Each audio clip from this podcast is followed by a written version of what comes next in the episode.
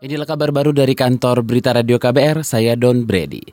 Juru bicara Komisi Pemberantasan Korupsi KPK, Febri Diansyah, membenarkan adanya petisi dari 114 penyidik dan penyelidik KPK yang isinya mengeluhkan sejumlah kebijakan pimpinan. Untuk itu dalam waktu dekat, pimpinan KPK akan segera melakukan pertemuan langsung guna menanggapi petisi itu. Pimpinan akan mengagendakan pertemuan dengan para pegawai tersebut dalam waktu yang tidak terlalu lama. Jadi segera akan didengar apa masukan tersebut secara langsung. Jadi kalau ada masukan-masukan, ada kendala-kendala yang terjadi di level katakanlah di level teknis ya dalam proses penanganan perkara atau pelaksanaan tugas maka pimpinan akan mendengarkan hal tersebut. Menurut Febri Diansa sejumlah keluhan semacam itu bukan yang pertama kali terjadi di tubuh KPK. Febri mengatakan KPK punya komunikasi yang egaliter sehingga silang pendapat sering terjadi dan berlangsung dinamis. Keluhan yang disampaikan kepada pimpinan KPK, kata Febri, justru menjadi checks and balance dari bawahan kepada atasannya.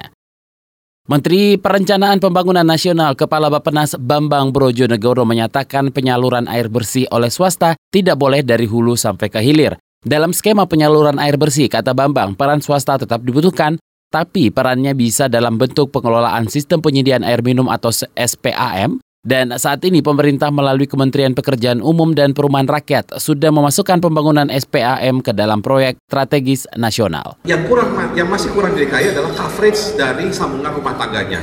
Masih banyak rumah tangga di DKI yang belum tersambung dengan pipanya PDAM. 40 persen. Nah, PDAM-nya sendiri juga masih butuh air lebih banyak dari spamnya.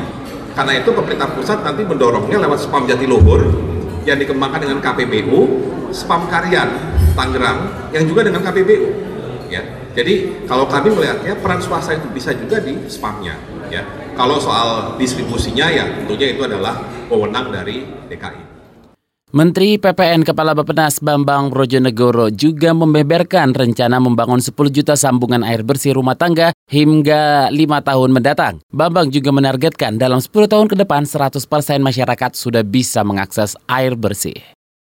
Pemerintah Kota Balikpapan terus mengimbau warga yang belum punya KTP elektronik supaya melakukan perekaman sehingga bisa mendapatkan surat keterangan sebagai syarat mencoblos. Pelaksana tugas Kepala Dinas Dukcapil Balikpapan Hasbullah Helmi mengatakan layanan perekaman KTP elektronik bahkan tetap dilaksanakan pada hari pencoblosan 17 April, meskipun pemerintah menyatakan hari itu sebagai hari libur.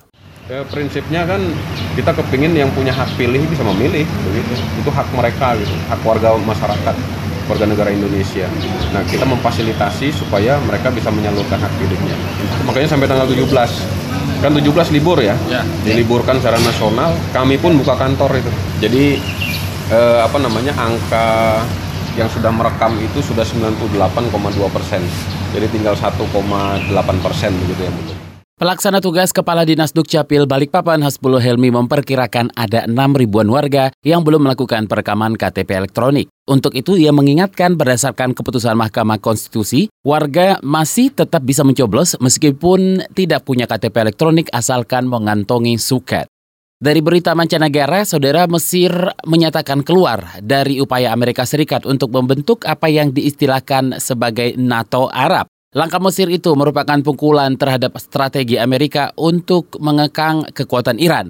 Mesir menyampaikan keputusannya kepada Amerika dan peserta lain di Aliansi Keamanan Timur Tengah atau MEISA sebelum satu pertemuan yang diselenggarakan pada Ahad kemarin di Riyadh, Arab Saudi. Ketika itu Mesir tidak mengirimkan delegasi ke pertemuan yang diselenggarakan untuk menggolkan upaya pimpinan Amerika mengikat sekutu Arab Muslim Sunni ke dalam satu kesepakatan keamanan politik dan ekonomi. Tujuannya jelas untuk menangkal Iran Syiah. Selain Amerika Serikat dan Arab Saudi, negara-negara yang tergabung dalam MEISA meliputi Uni Emirat Arab, Kuwait, Bahrain, Qatar, Oman, dan Yordania. Demikian kabar baru dari kantor Berita Radio KBR, saya Don Brady.